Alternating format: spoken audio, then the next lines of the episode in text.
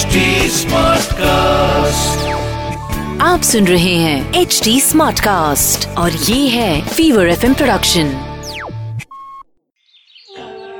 wow dad कितना बड़ा मंदिर था and it was so beautiful और तुम बोल रहे थे कि पुष्कर नहीं कहीं और चलो हम्म?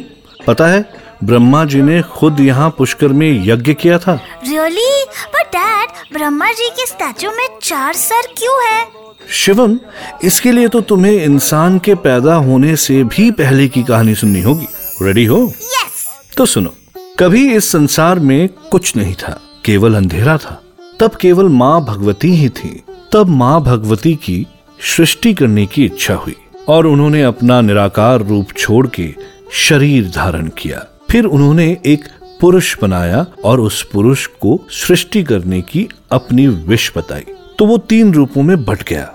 वो तीन रूप थे ब्रह्मा विष्णु और महेश। वाओ!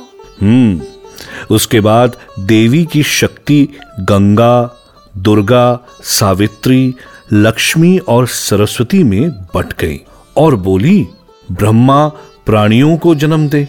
विष्णु दुष्ट शक्तियों को मारे और शिव संसार के अंत का काम संभाले।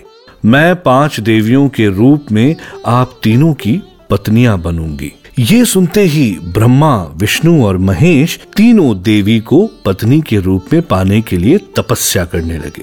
पर जब देवी भयानक रूप में ब्रह्मा के पास पहुँची तो ब्रह्मा ने डर के मुँह फेर लिया। फिर जब वो दूसरी ओर गई तो ब्रह्मा ने फिर से मुँह फेर लिया।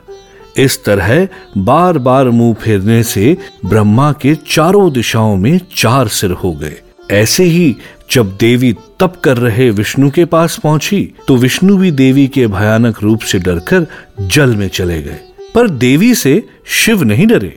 इसीलिए उन्हें देवी अपने मूल गंगा रूप में मिली, जबकि अपने बचे हुए स्वरूप से वो ब्रह्मा जी को सरस्वती और विष्णु को लक्ष्मी के रूप में मिली।